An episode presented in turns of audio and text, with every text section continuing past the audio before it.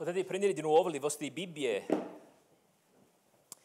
E vogliamo leggere Efesini uno da tre a quattordici.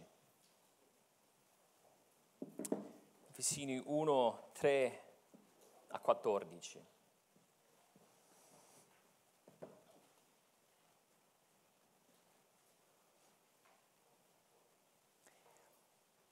Benedetto sia il Dio e, pa- e Padre del nostro Signore Gesù Cristo, che ci ha benedetti di ogni benedizione spirituale nei luoghi celesti in Cristo.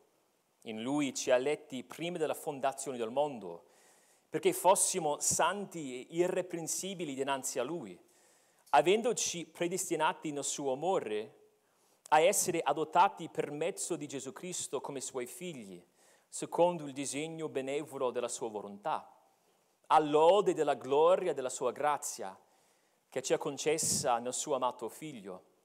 In Lui abbiamo la, la redenzione mediante il suo sangue, il perdono dei peccati secondo le ricchezze della sua grazia, che Egli ha riversata abbondantemente su di noi, dandoci ogni sorta di sapienza e di intelligenza, facendoci conoscere il mistero della sua volontà, secondo il disegno benevolo che aveva prestabilito dentro di sé, per realizzarlo quando i tempi fossero compiuti.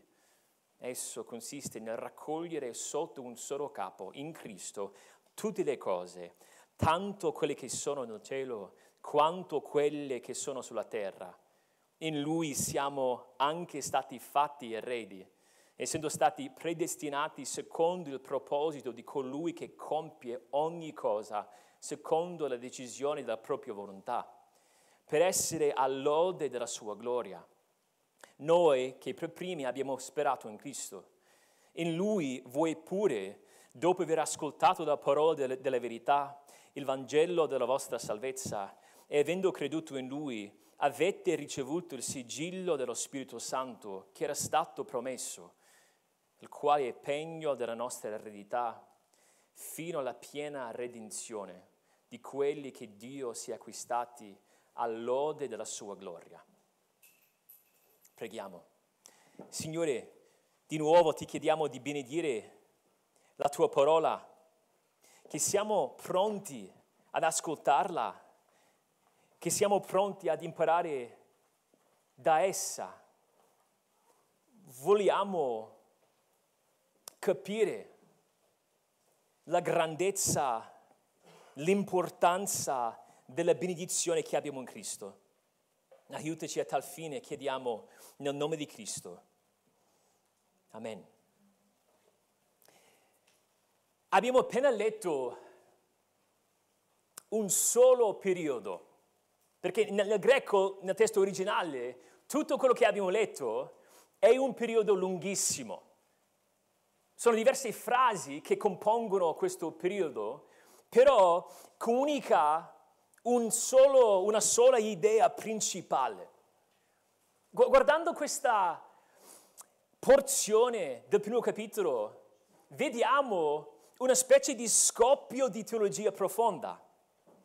È pregno di pensieri eccelsi.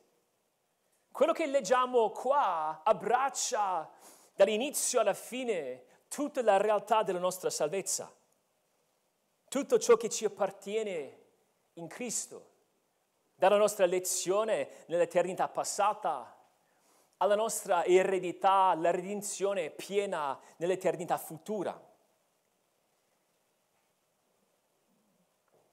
È un testo che ci parla delle ricchezze che sono nostre in Cristo.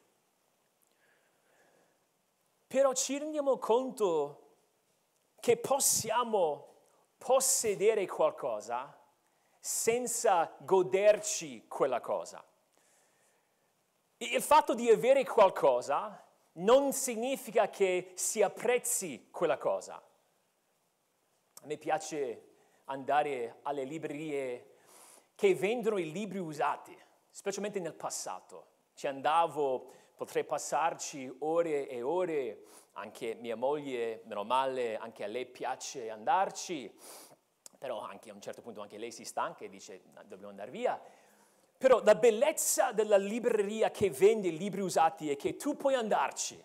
Magari scopri che hanno un libro, però non sanno il valore di quel libro.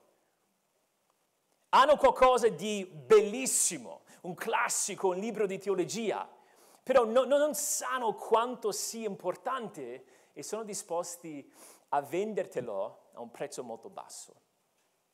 Purtroppo con um, l'avvento dell'internet non funziona così tanto, perché vanno su internet per controllare i prezzi, quindi sanno quello che hanno. Però tanto tempo fa era possibile che avessero qualcosa senza saperne il valore. Si può avere senza apprezzare, si può possedere senza godersi quello che si possiede. Il principio vale per la nostra salvezza.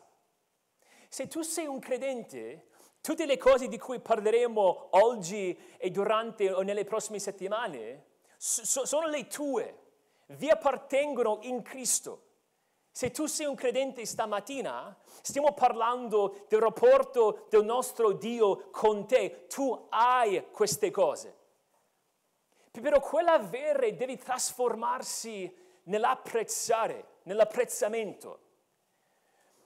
Però l'apprezzamento è soltanto un ponte, perché abbiamo queste cose in Cristo, le dobbiamo apprezzare, però non, posso, non possiamo fermarci a quel punto, perché l'apprezzamento deve scoppiarsi di adorazione.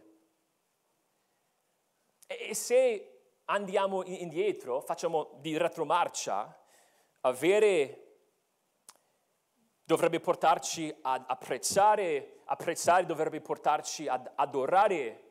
Se c'è una mancanza di adorazione, possiamo capire che, che non apprezziamo, no, non sappiamo valutare bene ciò che abbiamo in Cristo. Allora, per poter adorare nel modo giusto, do, do, dobbiamo apprezzare, capire il valore di ciò che ci appartiene.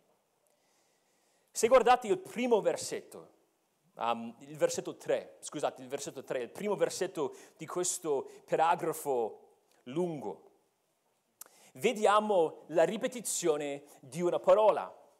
Benedetto ci ha benedetti, benedizione, di benedizione. Co- come potete immaginare, stiamo per parlare di benedizione. Però ci saranno tante cose che dobbiamo dire. La prima cosa che, dove, che dovete sapere è, è, è lo scopo di tutto ciò che, che, che diremo. Ed è proprio l'adorazione. Questo periodo così, così lungo, quasi chilometrico, dovrebbe infiammare il nostro cuore. Dovrebbe riempire la nostra anima fino a farla traboccare di, di, di gioia. E se ci chiediamo, ma, ma, ma come mai dovrebbe produrre l'adorazione? Come possiamo sapere? Guardate il versetto sei. In realtà ci, ci, ci, ci, ci saranno, uh, o si vedranno la, la settimana prossima, che ci sono tre sezioni. Alla fine di ogni sezione si parla di, di lode, di adorazione. Guardate il versetto sei. All'ode della gloria della sua grazia. Poi guardate il versetto dodici. Per essere all'ode della sua gloria, poi alla fine acquistati quattordici all'ode della sua gloria. Quando apprezziamo quello che abbiamo, il risultato, il prodotto è l'adorazione, l'ode resa a, a, al Signore. Il problema in cui ci imbattiamo quando studiamo questo testo è che ci sono delle con, dei, dei concetti, delle idee spinose, pesanti. E so che ci sono alcuni di voi che non vedete l'ora di arrivare alla predestinazione. Ci arriveremo. Però anche quel concetto non è, so, non è soltanto qualcosa che si, studio, che si studia a livello teologico, per così dire. La teologia dovrebbe portarci ad esultarci nel nostro Dio.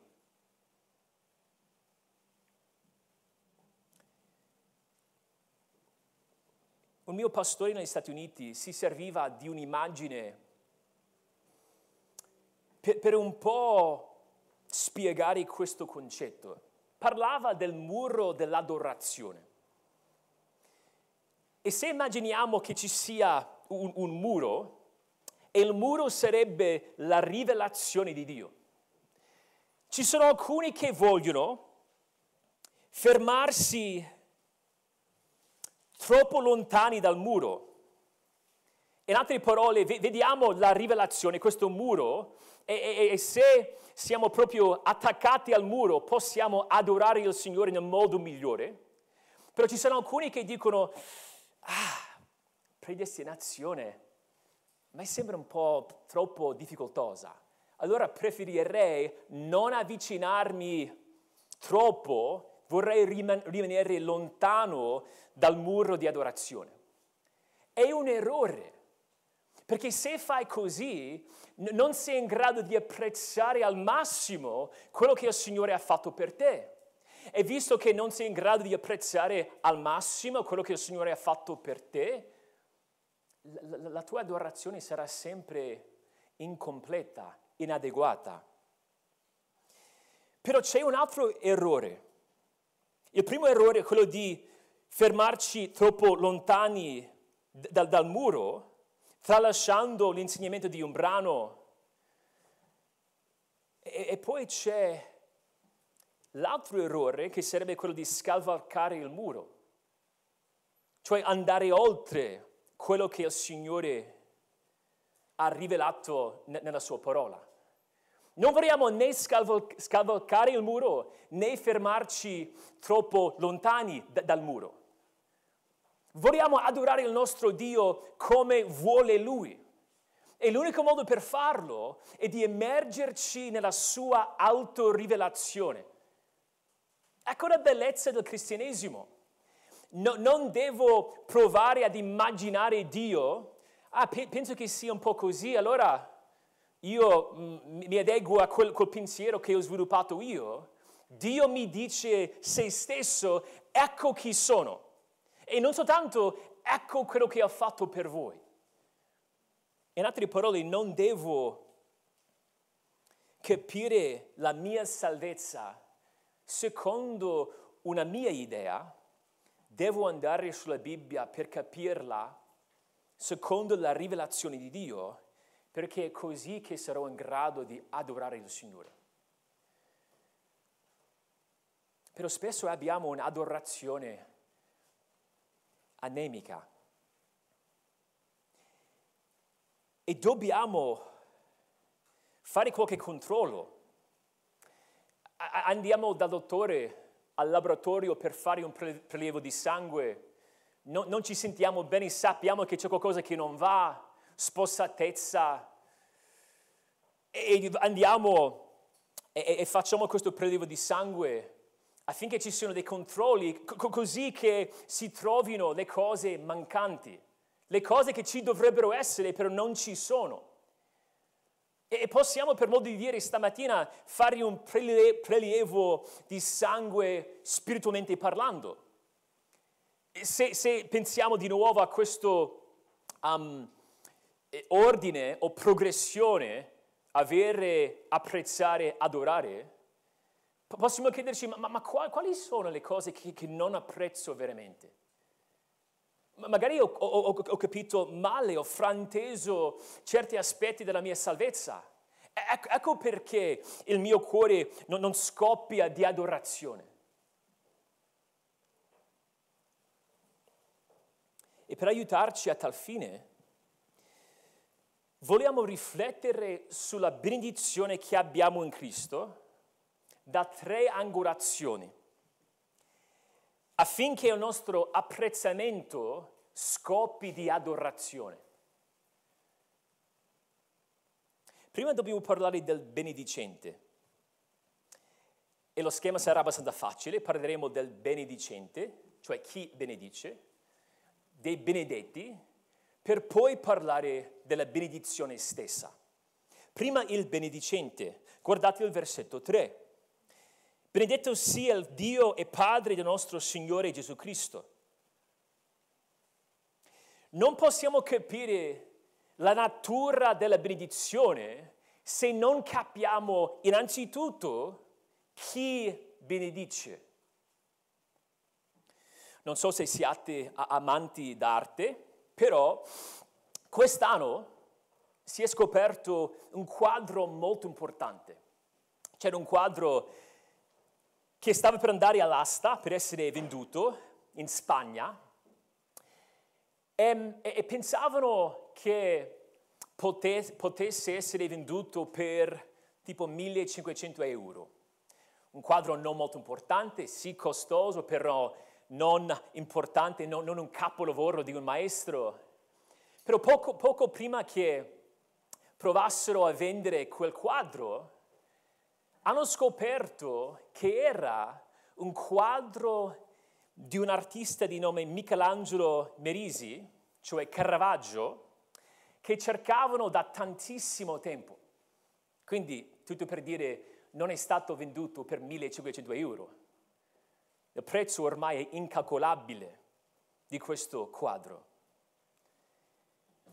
L'importanza del quadro è radicata nella sua autore, nella sua artista, cioè è così importante questo quadro perché è stato dipinto da Caravaggio.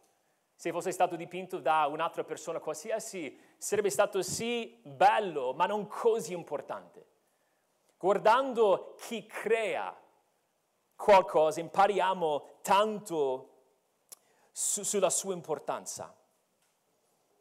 La salvezza è co- così importante, la benedizione che abbiamo in Cristo è così incredibile perché viene da, da, da Dio. La salvezza biblica ha, ha senso solo se capiamo che è Dio che salva.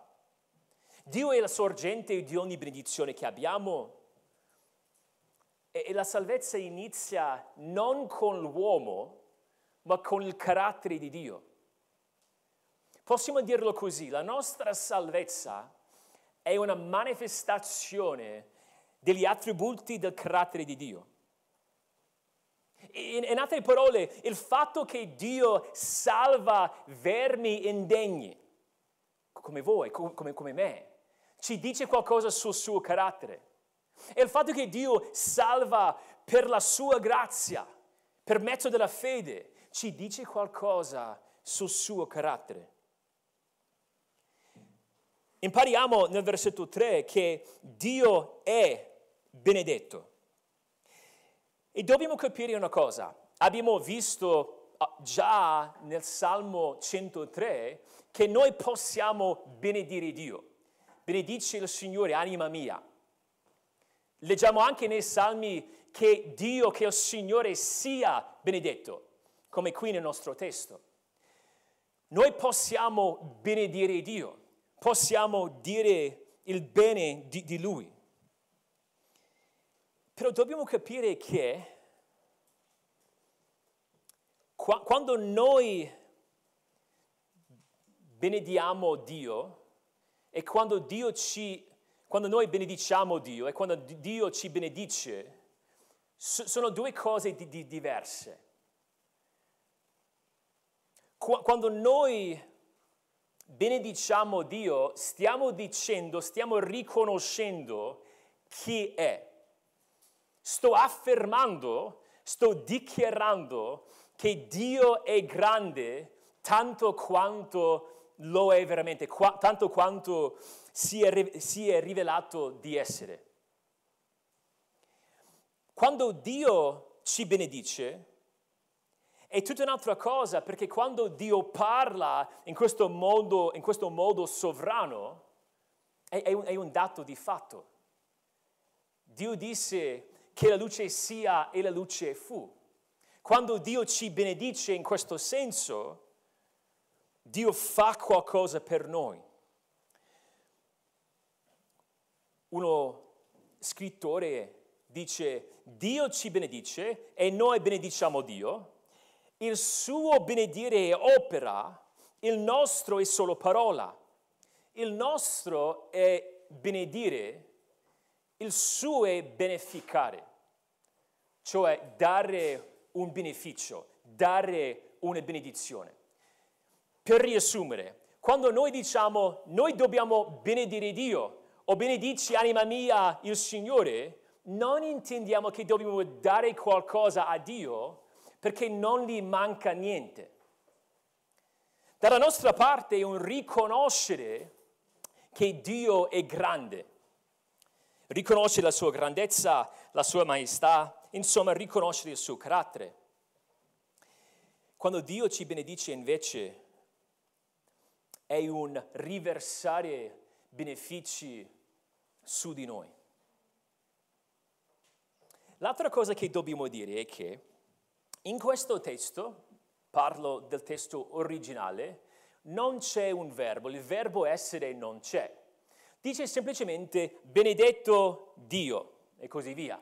Quindi il traduttore deve decidere se ci voglia un verbo al Um, presente indicativo, è, Dio è benedetto, o benedetto è Dio, oppure un verbo al congiuntivo, cioè un appello all'adorazione. Sono possibili entrambe le opzioni, però ritengo che, che sia più, più corretto tradurre questa frase benedetto è il Dio e, e così via. Quindi è un'affermazione del suo carattere. Si dovrebbe suscitare in noi un benedire Dio, però Paolo all'inizio vuole affermare qualcosa su Dio stesso. Dio è benedetto. Non diventa benedetto, non accumula più benedizioni. È da sempre benedetto. Girolamo che, che scrisse nel quattrocento disse: come Dio che è buono per sostanza e per natura ha reso anche noi buoni grazie alla comunione con Lui, essendo benedetto concede anche a noi di essere benedetti. Tutto per dire Dio ci dà da quello che ha, da quello che è. E questa parola benedetto è interessante perché viene usata soltanto di Dio nel Nuovo, nel Nuovo Testamento. Vediamo ad esempio Romani uno, venticinque. Parla del Creatore che è benedetto in eterno. Amen. Dio è da sempre benedetto, è perfettamente buono in se stesso, è sempre degno di lode e anche prima che il mondo ci fosse era benedetto. Aveva, possedeva nel suo essere la bontà perfetta. Non era di niente mancante, non aveva bisogno di una creazione. Non si sentiva solo. Non doveva creare perché do- doveva riempire un vuoto nel suo essere. La creazione allora è una manifestazione della sua benedizione. E non abbiamo tanto tempo per soffermarci, però se pensate alle creature angeliche che lodano il Signore per, per, per sempre, cosa stanno facendo? Ad esempio Apocalisse quattro, otto, leggiamo di queste creature che hanno un solo scopo, esistono, sono creature, non, non, non c'erano prima della fondazione del mondo, però esistono per riconoscere che Dio è benedetto. Apocalisse quattro, otto. Le quattro creature viventi avevano ognuno sei ali ed erano coperte di occhi tutto intorno e di dentro, non cessavano mai di ripetere giorno e notte: santo, santo, santo è il Signore, il Dio onnipotente che era, che è e che viene. benedicono il Signore, riconos- riconoscono che Dio è benedetto. Ciò significa che i idee errate sulla salvezza na- na- nascondono la maestà del carattere di Dio, M- mentre un concetto corretto della, sulla salvezza o della salvezza rivela la maestà del carattere di Dio.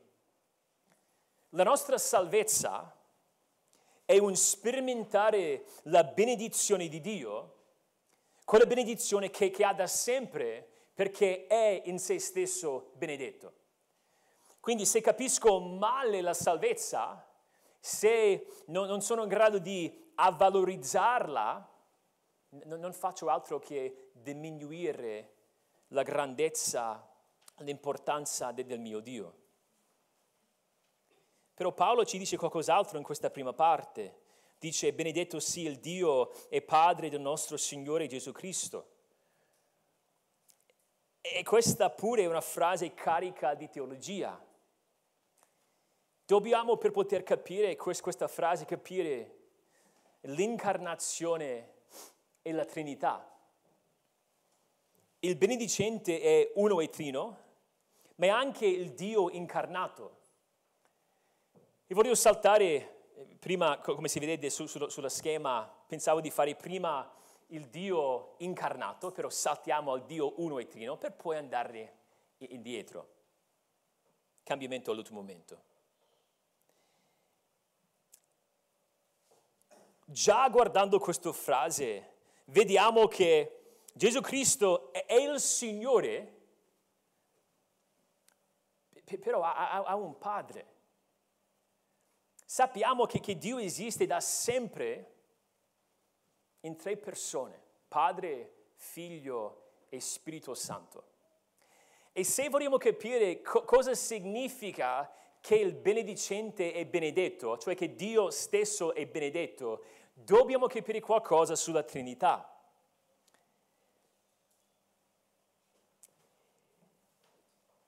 La Bibbia ci dice che Dio è beato. Potete scrivere, se state prendendo appunti, primo, primo Timoteo uno undici.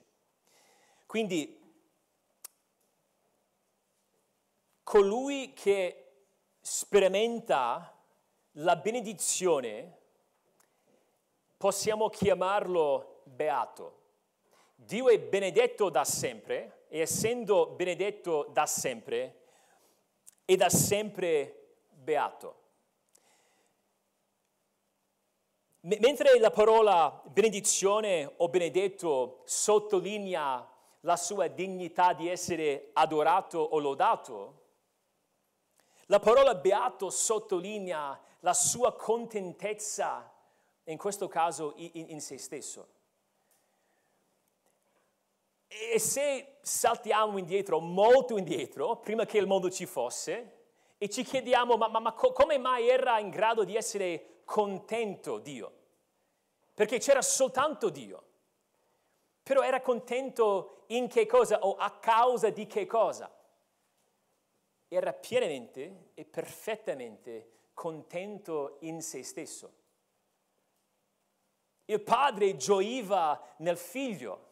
E il Padre e il Figlio gioiva, gioivano nello Spirito Santo. Dio è, un altro modo per spiegarlo, è che Dio è amore. Dio ama da sempre, anche prima che il mondo ci fosse.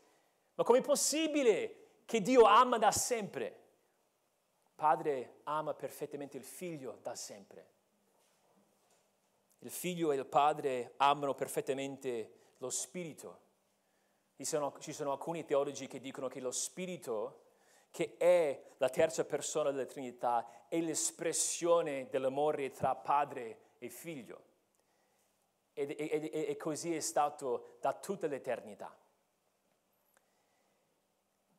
Se vogliamo capire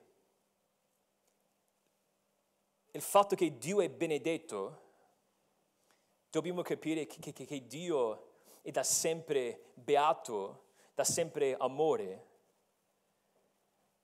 E, e poi dobbiamo dire qualcosa sull'incarnazione, perché se guardate, abbiamo già detto che benedetto sia il Dio e Padre del nostro Signore Gesù Cristo, ci dice qualcosa sulla Trinità, perché abbiamo Padre e Figlio, però dobbiamo anche dire che dice benedetto sia il Dio. Il Dio e il Padre stanno parlando della stessa persona di Gesù Cristo. Ma, ma in che senso il Padre è il Dio di Gesù Cristo? Domanda molto, molto importante. Come, come mai possiamo chiamare il Padre il Dio di Cristo? Perché sono uguali, sono tre persone che sussistono in un solo Dio, c'è un solo Dio, non ci sono diversi dei. Non, non, non potevamo prima dell'incarnazione dire il Padre è il Dio del Figlio, no, non esisteva, non aveva nessun senso. Però dall'incarnazione in poi, visto che la seconda persona della Trinità si incarnò, divenne carne, divenne uomo, ora che si può parlare del fatto che il Padre è il Dio del Figlio. E questo è così importante per noi, perché noi sperimentiamo la benedizione del Dio che è eternamente benedetto nell'incarnazione, o detto meglio, per mezzo dell'opera che Cristo ha compiuto nella sua incarnazione. Parleremo un bel po' del fatto che noi siamo in Cristo, però noi possiamo essere in Cristo soltanto perché Cristo prima si è avvicinato a noi nell'incarnazione. Cristo si è unito a noi diventando uomo e grazie alla sua croce, grazie alla sua risurrezione, noi possiamo unirci a Lui per la grazia di Dio. Dobbiamo capire che l'incarnazione è un traboccare della benedizione di Dio. Ecco perché Dio Figlio, nella sua incarnazione, viene chiamato così spesso benedetto. Già Elisabetta, Luca uno, diceva, parlando di Gesù, benedetto è il frutto del tuo seno. Poi verso la fine della sua vita, entrando a Gerusalemme, c'erano grida di benedetto colui che viene nel nome del Signore, parlando di Gesù Cristo. Noi riceviamo la benedizione che Dio possiede da sempre nel suo carattere, nel suo Figlio. E si vede questa forma trinitaria alla salvezza di cui si, si parla in questo paragrafo. Prima si vede che il Padre pianifica la redenzione, il Figlio compie la redenzione e lo Spirito, e lo Spirito applica la nostra redenzione.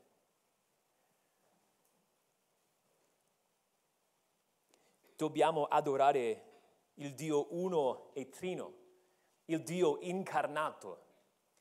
E se non capiamo quelle realtà, sarà difficile capire la pienezza di quello che il Signore ha fatto per noi. Però dobbiamo dire qualcosa sui benedetti. Abbiamo parlato del benedicente, però ci sono anche i benedetti. Dice che ci ha benedetti di ogni benedizione spirituale. Diversi anni fa sono stato in un'altra libreria, non dei libri usati, ma una libreria cristiana. Ah, ero convertito da poco tempo, imparavo diverse cose, avevo un sacco da, da imparare, però uscivo, mi sono comprato dei libri, spero che siano stati sani, non mi ricordo, però sono uscito dalla, dalla, dalla porta principale e ho notato che c'era appesa una pubblicità. Questa pubblicità parlava di una Bibbia personalizzata, e questa Bibbia personalizzata era una Bibbia che sostituiva certi pronomi con il tuo nome, o altre parole con il tuo nome. E ho, ho controllato di recente, esiste ancora questa Bibbia? non comprarla, direi, però um, vi, vi do un'idea di che, di che cosa sto parlando. Um, ecco una, una versione personalizzata di due brani biblici molto conosciuti. Questo sarebbe la Bibbia di, di Matteo, funziona così. Il Signore è il pastore di Matteo, nulla manca a Matteo, perché Dio ha tanto amato Matteo, e così via. Avete capito come funziona? Um, se l'idea è quella di dire, guarda, la Bibbia è per noi, va alla grande, capisco il, il sentimento. Di cambiare parole della Bibbia mm, non mi convince più, più di tanto. Però dobbiamo sempre chiederci, prima di inserire il nostro nome, ma sta parlando di noi? Cioè questo è applicabile a, a, a me? Una volta ho parlato con un uomo che ha detto, um, guarda, io non voglio fare altro che sperimentare tutto ciò che il Signore ha detto e ha fatto nella vita di Mosè. Ho detto, wow, cioè, chissà, forse, forse un unico problema è che non sei Mosè. Dobbiamo chiederci come studenti della Bibbia, ma questo vale per me? Abbiamo detto tutte queste cose sul benedicente, vogliamo parlare delle benedizioni, delle benedizioni che abbiamo, però dobbiamo chiederci, ma chi è questo ci?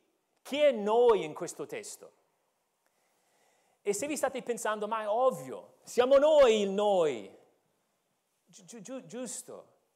Però fin dall'inizio dobbiamo chiarire questa cosa, perché ci sono alcuni che vogliono dire che o oh, c'è una distinzione tra noi e voi. Per esempio, più avanti, vediamo nel versetto tredici, ad esempio, questo voi pure, ok? E alcuni vogliono dire, sì, c'è un noi, e quel noi sarebbe um, credenti ebrei. E poi il voi sarebbero credenti stranieri, cioè gentili. Dobbiamo fare attenzione, perché se lo diciamo così, questo passo diventa molto difficile da, da, da, da capire. E poi ci sono altri che, come si vedrà già la settimana prossima, che vogliono dire non sta parlando di credenti in quanto individui, ma sta parla- parlando di una realtà collettiva, cioè sta parlando di Israele e poi altri gentili di solito. Allora dobbiamo chiarire questa cosa prima di andare avanti. La prima cosa da dire è che ci sarà un momento più avanti nella seconda metà del secondo capitolo in cui si userà il pronome della seconda persona plurale per parlare degli stranieri. E lo sappiamo perché ce lo dice. All'inizio del capitolo tre dice voi stranieri. Quindi capiamo benissimo che lì, quando parlava di, di voi, parlava di gentili, perché c'è un, c'è un contrasto. Per un motivo per cui non possiamo dire che, che noi, specialmente nel versetto tre, si riferisce o rappresenta un, un, soltanto una parte del corpo di Cristo, è, è proprio perché sta descrivendo nel versetto tre le benedizioni che appartengono a tutti coloro che sono in Cristo. E già nel versetto uno troviamo quella frase, in Cristo, e sta, sta scrivendo a tutti gli santi, tutti i santi che sono in Efeso, i santi e i fedeli, cioè credenti. Ogni credente è in Cristo e sta descrivendo le benedizioni che ci appartengono in Cristo. Ci sono diversi doni in Cristo, come si vedrà nel capitolo quattro. Ci sono anche diversi ruoli nella storia della redenzione, come si vedrà alla fine del capitolo due. Però quando parliamo di benedizioni, ogni persona che è in Cristo ha ogni benedizione grazie a quello che Cristo ha fatto per loro. Volevo già accennarvi questa cosa, perché se non capiamo con certezza che, che questa benedizione è, è, è la mia, l'apprezzamento di essa è indebolito, diventa difficile. Sì, se vedo um, una benedizione nella vita di qualcun altro dovrebbe suscitare in me la, la, la gioia, la, la lode, l'adorazione. Però se, se stiamo parlando di qualcosa che, che è la nostra in Cristo, è già tutta un'altra cosa.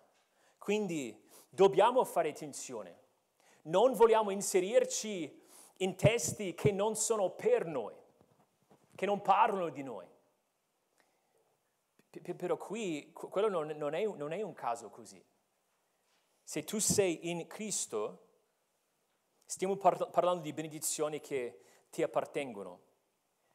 E affront- affronteremo quella distinzione tra noi e voi strada facendo. Poi, finalmente, vorremmo dire qualcosa sulla, sulla benedizione stessa. Abbiamo ogni benedizione. E qui sta, sta, sta parlando di benedizioni salvifiche. Sappiamo che Dio benedice il mondo che ha creato. Fin dall'inizio in Genesi, prima di dare ad Adamo il suo mandato, cosa disse? Li benedisse, c'era una benedizione. E ricevettero dal Signore il ruolo di dominare la terra, di guidare la nuova creazione. Però non stiamo parlando qui di una benedizione generale. Un altro esempio sarebbe Matteo cinque, che parla del fatto che il Signore manda la pioggia, manda il sole sul giusto e sull'ingiusto. Cioè, cioè il Signore benedice ogni uomo nel senso generale. Però qui stiamo parlando di una benedizione speciale, unica. E come lo sappiamo? Da, dal contesto. Perché viene esposta la benedizione, spiegata la benedizione in tutto il resto del contesto. La benedizione inizia nell'eternità passata, nel versetto quattro, e finisce nell'eternità futura, con la nostra redenzione completa, la nostra glorificazione. Si tratta di una sola benedizione,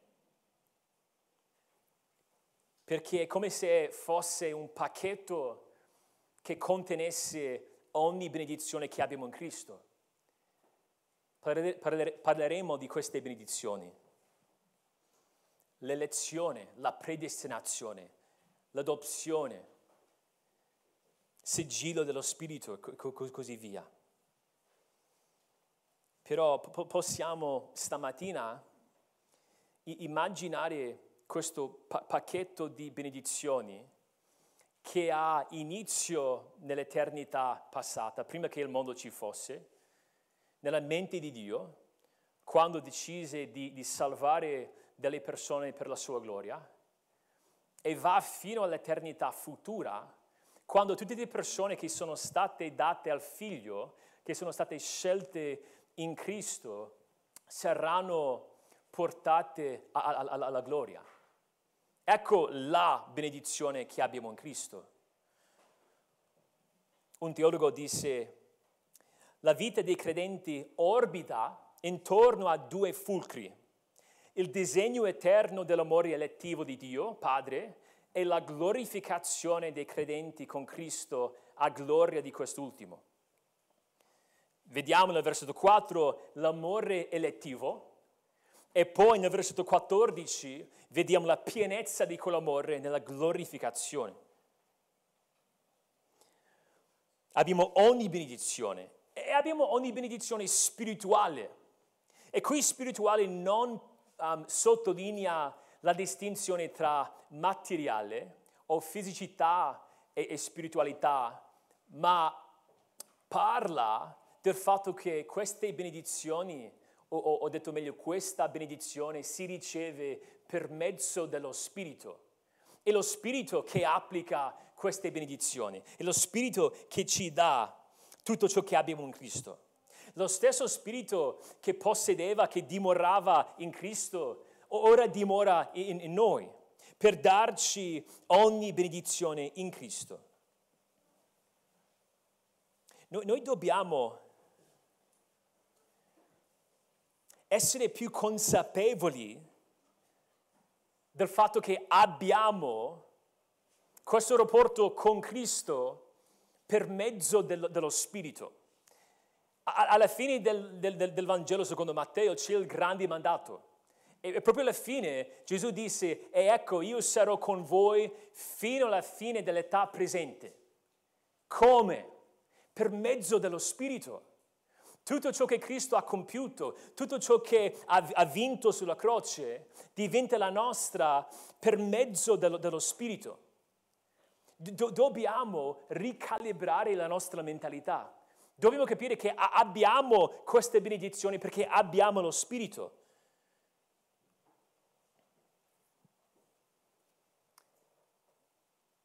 Quando c'era il, il cambio dalla lira all'euro nel, mille, ah, nel duemiladue, c'era, um, c'erano due mesi, da, da primo gennaio al ventotto febbraio, in cui circolavano tutti e due. Però, però dopo il primo marzo duemiladue la lira perdeva il suo corso legale, cioè non serviva a niente a quel punto. E da quanto ho letto, non c'ero stato, però da quanto ho letto, um, gli italiani hanno, hanno cambiato senza grande problema, cioè tutti usavano quasi fin da subito l'euro, però questo articolo um, che ho letto parlava del fatto che tutti dovevano ancora calcolare il valore facendo tutti questi giri per arrivare al, al vero valore secondo um, uh, la, la lira, perché non erano abituati a, a, a calcolare i prezzi, a, vedevano, ah, dieci euro, cosa significa? Dovevano tras, tra, trasformare il prezzo in, in, liri, in, in lira. È un po' come quello che dobbiamo fare noi come credenti. Esistiamo in questo, mo- esistiamo in questo mondo, vediamo il mondo che, che, che ci sta intorno, però dobbiamo fare questa conversione nella nostra mente. Ecco quello che intendo. Noi abbiamo un, una benedizione spirituale e quella benedizione spirituale dovrebbe, cioè nello spirito, cambiare il modo in cui viviamo in questo mondo. Ad esempio, il, il modo in cui sperimento le notizie che parlano di pandemia, che parlano di restrizioni. Se io ho questa grandissima differenza, la presenza dello Spirito che mi trasmette la benedizione di Cristo, anche, anche quando guardo le notizie, leggo i giornali, i giornali, dovrei farlo in modo diverso. Quando c'è quella tentazione di lasciarmi prendere dal panico, lasciarmi portare via nella disperazione di co- co- co- come mai tutte queste cose, co- come andrà a finire, devo ricordarmi che io ho una benedizione sicura che pro- perché proviene dal, dal Padre, è stato confermato nella vita del Figlio e mi viene applicata nello, nello Spirito. È un altro modo di pensare. E poi abbiamo queste benedizioni nel, nei luoghi celesti. Non sono benedizioni terrene, sono benedizioni che esistono su un altro orizzonte. Esistono in Cristo. uno venti ci dice che Cristo è la destra del Padre. due sei ci dice che noi siamo stati seduti con Cristo nei luoghi celesti. Abbiamo ogni benedizione in Cristo e perciò abbiamo benedizioni nei luoghi celesti. Queste sono benedizioni che si assaggiano in questa vita, però non saranno gustate pienamente fino alla, alla vita futura. Abbiamo lo Spirito ora, però nel futuro vivremo in perfetta armonia con lo Spirito. Conosciamo la gioia della nostra salvezza, siamo già figli di Dio, però allora nel futuro sperimenteremo la pienezza della nostra figliolanza. Sono, luo- sono benedizioni nei luoghi celesti. Abbiamo un'altra cittadinanza, una cittadinanza celeste, siamo cittadini di, di, di cielo. E la realtà celeste non cancella il nostro interesse nei problemi sulla terra, ma, ma trasforma il modo in cui sperimentiamo tutte queste cose. Fin troppo spesso la realtà terrestre ingloba la realtà celeste, però dovrebbe essere proprio il contrario. Quando guardo la mia vita terrena e vedo che prego il Signore perché vorrei avere certe cose e non mi arrivano, quando mi sento bombardato di, di prove dopo prove dopo prove, quando sembra che, che, che, che io abbia soltanto bisogno di, di respirare un, un attimo, quando ci sentiamo lontani dal Signore in questa vita, forse non sta operando per, per, per noi. Dobbiamo ricordarci che abbiamo un tesoro nascosto in, in cielo. Dobbiamo essere un po' come coloro che hanno una seconda casa, ci incoraggiano durante la settimana, assicurandoci, dicen- assicurandosi dicendo sì, so che è difficile qua, però il weekend vado a quella seconda casa. Sì, vivo la vita di città con tutte le sue difficoltà, il tran tran difficile di questa vita, però tra poco vado a, que- a quella seconda casa. Noi abbiamo una seconda casa in cielo dove abbiamo, do- dove abbiamo la pienezza delle nostre, della nostra benedizione in Cristo. E tutte queste benedizioni sono in Cristo.